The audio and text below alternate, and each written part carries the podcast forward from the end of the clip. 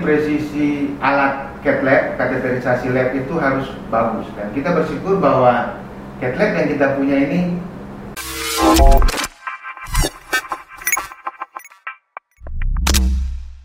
Rumah sakit umum pusat Profesor Kando Profesor Dr. Rumbayan Kando Rumah sakit pendidikan rujukan nasional Terpercaya masyarakat luas. Kepuasan pasien di atas segala-galanya. Keselamatan pasien selalu dijunjung tinggi. Majulah RSUP Kando Rumah sakit pendidikan nasional. Majulah rumah sakit kando Rumah sakit pilihan masyarakat. Majulah RSUP kando Rumah sakit pendidikan nasional. Majulah rumah sakit kando. Rumah sakit pilihan masyarakat. Selamat siang, salam sejahtera buat kita semua. Saat ini uh, Iconic Kando kembali hadir dari persembahan Profesor Rumah Sakit Profesor Dr. RD Kando khususnya di staf uh, Promkesnya. Pada kesempatan ini yang berbahagia kita kedatangan tamu dari bagian uh, bedah dari divisi vaskuler dalam hal ini Dr. Richard Sumangkut spesialis bedah uh, sub DTE dan kita akan berbincang-bincang dengan beliau. Salam sejahtera buat kita semua. Selamat siang, Dr. Richard. Selamat siang, Dr. Victor. Ya. Baiklah, saat ini kita akan berbicara tentang uh, prosedur chimney EVAR. Ya, oke, kita langsung saja. Apa yang dimaksud dengan prosedur chimney EVAR itu, Dr. Richard? Mungkin bisa Ah, dijelaskan. Terima kasih Dr. Victor, Dr. Victor Yosef, kardiolog kita yang sangat cetar. Terima kasih juga kepada Promkes, Dr. Sefrin yang bidangnya untuk mempromosikan di saya diberikan kesempatan di siang ini untuk menjelaskan tentang prosedur chimney FR ini. Ah, ya seperti yang kita ketahui bahwa minggu lalu kita sudah melakukan satu tindakan chimney FR. Itu di- perdana, Dok? Atau sudah Nah, sudah ada sebelumnya? Chimney FR itu perdana di sini. Minggu lalu di ya? Malalaya. Oke. Di RSUP Kando itu kita perdana. Prosedur chimney FR. Akan tapi sebenarnya FR itu prosedur FR sendiri sudah kita berapa kali lakukan. Oh, Cuma oke. advance-nya kita chimney ini baru minggu lalu. Mm-mm. Sebenarnya prosedur eh, chimney FR itu mungkin saya jelaskan dari FR-nya dulu Iya. ya. FR itu kepanjangan dari endovascular aortic repair. Jadi repair dari pembuluh darah aorta secara endovaskuler. Sebenarnya ada dua dua cara kita melakukan apa? Repair terhadap aorta. Bisa dilakukan secara terbuka, operasi besar itu di belah eh, laparotomi itu istilahnya, cari aortanya, kemudian diganti stent. Cara kedua endovaskuler ini, minimal invasif. Minimal invasif ini sudah kita lakukan mungkin dari zamannya Dr. Maxi Rondono Dirut kita sudah pernah lakukan. Oh. Cuma chimney ini baru kali ini kita lakukan prosedur chimney FR ini. Bedanya apa prosedur FR biasa dengan chimney, Dok? Ah, betul sekali dokter. Itu ada bedanya. Termasuk biayanya juga. Betul, betul. Pasti berimbas ke biaya Ah, juga ya. iya.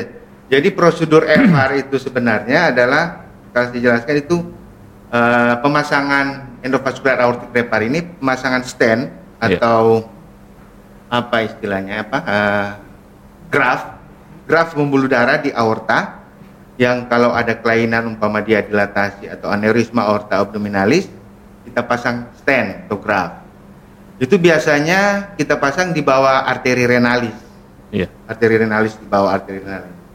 Tapi pada kasus-kasus dengan pelebaran pembuluh darah di atas arteri renalis kiri dan kanan, Mhm.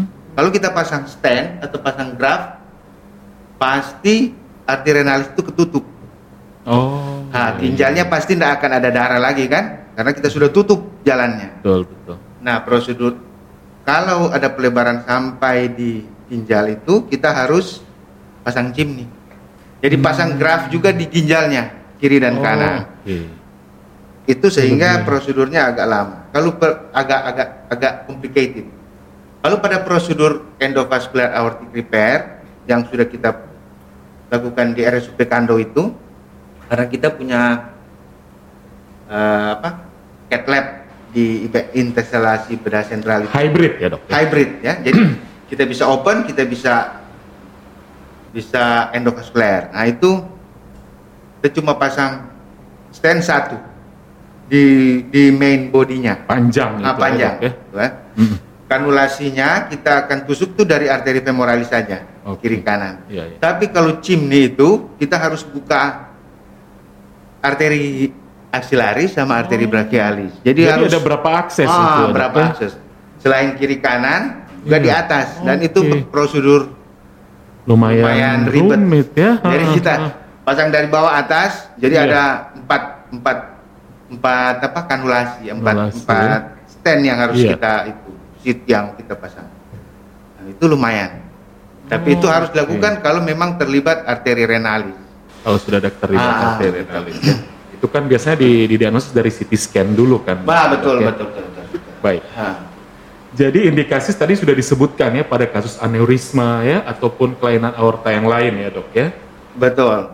Jadi mungkin mungkin kita lebih jadi prosedur EVAR ini mungkin saya ulang. Jadi indikasinya kalau kita melakukan EVAR termasuk chimney itu Iya. Adalah pada kasus aneurisma aorta abdominalis atau kalau pengertian awamnya pelebaran pembuluh darah aorta di seperti perut, kita ya. ya pelebaran aorta. Itu biasanya kan kalau kita deteksi dari USG atau dari CT scan. Iya. Kalau di rata-rata orang Indonesia itu di diameter aorta itu sekitar 1,8 sampai 2,2 cm. Jadi satu ya. satu ya rata-rata 2 cm.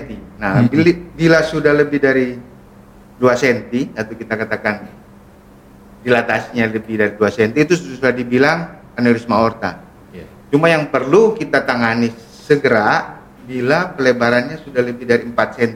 Oh, oke itu indikasi. ya, Indikasi. ya. Pada pasien yang kita lakukan ini pelebaran aortanya sudah 12 cm. Waduh, udah Diameter maksimal aorta itu dua 12 ya. Berapa enam kali lipat Ah, ya. Itu bisa kecenderungan untuk seperti balon meletus. Iya ya, karena dia sudah Wow. sangat iya ya, Ya, bisa diseksi, melebar kan. ah. Jadi tipis gitu ya. Meninggal pasiennya. Itu harus ya. kita kerjakan. Indikasinya itu. Oke. Kira-kira prosedurnya berapa lama, Dok? Atau dia tergantung eh, lokasinya atau jenisnya Ah. atau apa?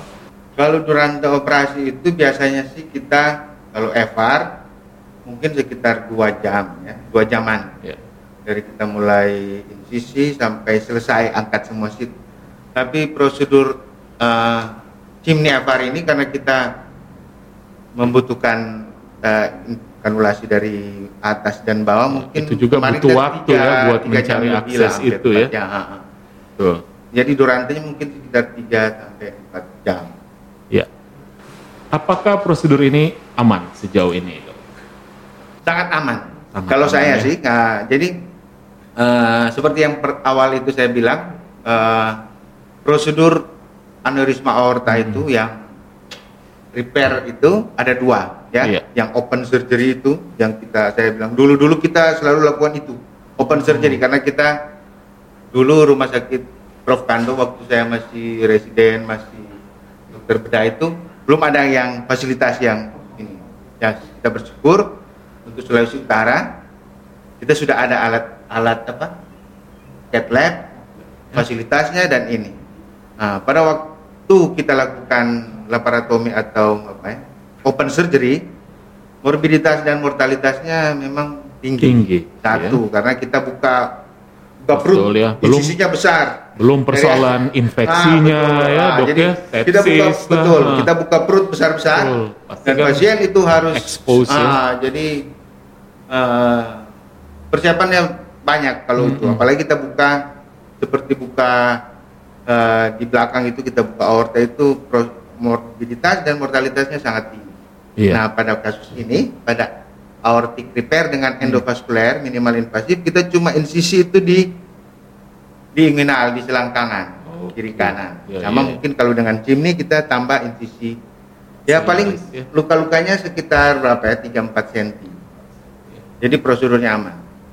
Untuk insisi itu. Yang yang harus kita perhatikan adalah presisi dari waktu kita mau Puncture. masukan, masukan. Jadi itu kan ada penggelembungan dari aorta. Nah, waktu kita mau masukkan itu, ujungnya itu harus kita tahu itu sampai di mana. Karena kalau umpama kita terlalu lewat, kalau FR ya, kita menutup arteri renalisnya. Iya. Jadi presisi alat cat lab, kateterisasi lab itu harus bagus. Dan kita bersyukur bahwa cat lab yang kita punya ini yang yang didirikan, yang dibangun di IBS itu bagus. Jadi, Jadi- kita presisinya itu kita bisa lihat nilai oh ini pas, tidak menutup yang lain-lain. Juga ke bawah. Sehingga kita bisa tahu itu oh kita perlu chimney atau tidak. Selama prosedur radiasi. Ah iya. Berarti Jadi- harus ada ukuran radiasinya Ah, juga kita- ya, ya betul betul sekali dokter jadi eh, kita bekerja di operator dan seluruhnya bekerja dengan safety radiasi Iya. Jadi kita pakai pelindung apron juga kamar operasi itu yang di kando di instalasi bedah sentral itu sudah dilapisi dengan timba Oke. jadi cat lab yang di IBS itu aman aman ya. Nah, eh, apakah ada persiapan khusus dok sebelum eh, prosedur ini dari pasiennya? Kalau dari pasiennya, eh, seperti yang saya bilang tadi bahwa jadi kita tahu bahwa indikasinya oh ini ada pelebaran. Ya. Jadi mungkin persiapannya kita mungkin screeningnya dari USG, ultrasound, USG abdomen. Fungsi ginjal, Ah, fungsi ginjalnya juga kita Oke. harus tahu. karena ini masuk kontras juga kan? Betul. Jadi fungsi ginjalnya harus tahu. Iya. Kemudian juga itu apa? Fungsi jantungnya.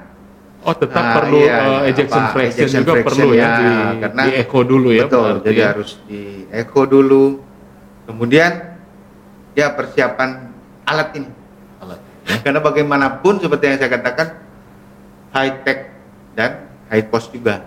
Jadi Sudah pasti ya. ya, karena high cost itu kita harus ya alat itu harus ditangkan dari dari Jawa ya dari Jakarta. Kita Oh. tidak tidak alat yang chimney FR itu harus kita ambil dan itu saya bersyukur yang kemarin itu dari direksi mensupport sangat mensupport dari direktur utama dan dari jajaran direksi. Kemudian sejauh yang sudah dikerjakan ini eh, berapa apa eh, seberapa berhasil prosedur ini dari yang sudah dikerjakan sejauh ini? Kalau FR-nya sih kita apa, tapi yang chimney FR baru kali ini. Baru satu kali Nah, ini ya dan eh, outcome-nya bagus. ya dok Ini ya. pasien sudah pulang, Sudah sudah, ya? jalan, Oke. sudah sudah ambulatori, sudah main bagus komplikasinya. Meskipun waktu itu eh, pasien masuk waktu itu dengan diameter maksimal itu 12 cm. Jadi ketakutan kita untuk ruptur pada waktu perawatan itu besar karena diameter 4 itu aja sudah meningkat dua kali lipat untuk diseksi untuk pecah ruptur. Ini sudah 12 Apalagi kali. 12 Jadi ya. berdenyut itu perutnya. Luar Tapi biasa syukur kita ya. bersyukur itu pasien bisa selesai kita Survive, selesai ya. dan pasien sudah pulang. Usia berapa dok pasien? Eh, itu sekitar 60-an. Wah, apalagi udah 60-an ya. Ah, Jadi apa? Pembuluh darahnya, tonusnya juga Betul, sudah betul, dokter. ya. Baik. Eh, pada akhirnya kan semua akan bertanya pembiayaan prosedur ini bagaimana? Kalau Iya. seandainya dijamin oleh asuransi atau bagaimana dok? Ah, betul sekali ya, dokter. Ini karena itu ya apa? Nah, prosedur ini semua ditanggung oleh BPJS. Meskipun Oh, sebenarnya oke. kalau dari dari kosnya, dari kosnya kita sudah hitung bahwa rumah sakit itu harus memberikan subsidi. Oh. Jadi saya, jadi umpama Jadi eh, ada share ya, Ada share situ ya. dari dari direksi ya. ada subsidi ke tindakan ini. Karena Oh, secara baik. secara klaim BPJS untuk case ini kurang. Jadi Kurang, harus ya. ada subsidi dari, Dari rumah sakit, dari rumah ya. sakit dan lumayan besar. Itu perlu kebijaksanaan rumah sakit untuk untuk itu. Ya. Tapi pasien tidak mengeluarkan Biaya, kalau ya. untuk tindakan operasi dan semuanya itu untuk alatnya semua itu tidak ada biaya. Tindakannya tidak ada biaya. Sejauh ini dok, eh, berapa banyak pasien-pasien dengan aneurisma yang sudah eh, ditemukan di daerah Sulawesi Utara? ini? Apakah cukup kerap ditemukan atau gimana? Oh, Oke, sebenarnya aneurisma aorta itu banyak ya. Cuma memang seperti itu ya. ti- eh, kita dapatnya dari bukan temukan langsung karena itu harus screening mungkin dari dokter penyakit dalam dokter Oh. jantung karena dokter apa dokter bedah umum Iya. karena itu mereka mungkin dapat keluhannya pasien dengan nyeri-nyeri perut saja atau nyeri-nyeri pinggang, Kolik nah, ya, Dok, ya, ya? kolik. Jadi eh, lumayan banyak sebenarnya. Yang kita pernah tanga kalau cuma karena screening itu ya, screening CT scan atau USG itu juga tidak terlalu sering. Eh, kita mungkin sekitar kasusnya, case-nya satu tahun itu dua atau tiga kali. Dan itu yang kita tindaki ya, Iya. baik itu open atau di endovaskuler. Nah, mungkin kalau kita screeningnya apa dari puskesmas itu mungkin banyak kasusnya pelebaran. Karena itu kan predisposisi komorbidnya seperti yang kita ketahui salah satunya adalah orang dengan hipertensi, ya. Iya. orang dengan hipertensi. Dulu-dulu kasus aneurisma aorta itu paling banyak infeksi, infeksi da- jamur di aorta atau dulu sifilis. Oke. Tapi sekarang berkurang metabolik yang paling banyak. Banyak Kalau hipertensi itu, apa, itu ya, Dok, hipertensi ya? itu, hipertensi mungkin eh, diabetes jadi met- metabolic state-nya. Iya. Infeksi mungkin berkurang. Tapi kalau kita screen awal mungkin banyak yang akan Jadi ini satu kabar gembira buat eh, kita eh, masyarakat Sulawesi Utara bahwa di Rumah Sakit eh, Profesor Dr. RD Kando ini kita sudah dilaksanakan prosedur CIMNE FR ini dan tentu ini dipersembahkan untuk eh, kesehatan masyarakat Sulawesi Utara. Baiklah, terima kasih Dr. Richard atas Terima waktunya. Semoga tindakan eh, selanjutnya juga eh, lebih baik dengan eh, outcome yang baik pula ya. Terima kasih untuk pemirsa dan sampai bertemu ke podcast I- Iconic Kando selanjutnya. Terima kasih dokter. Rumah sakit umum pusat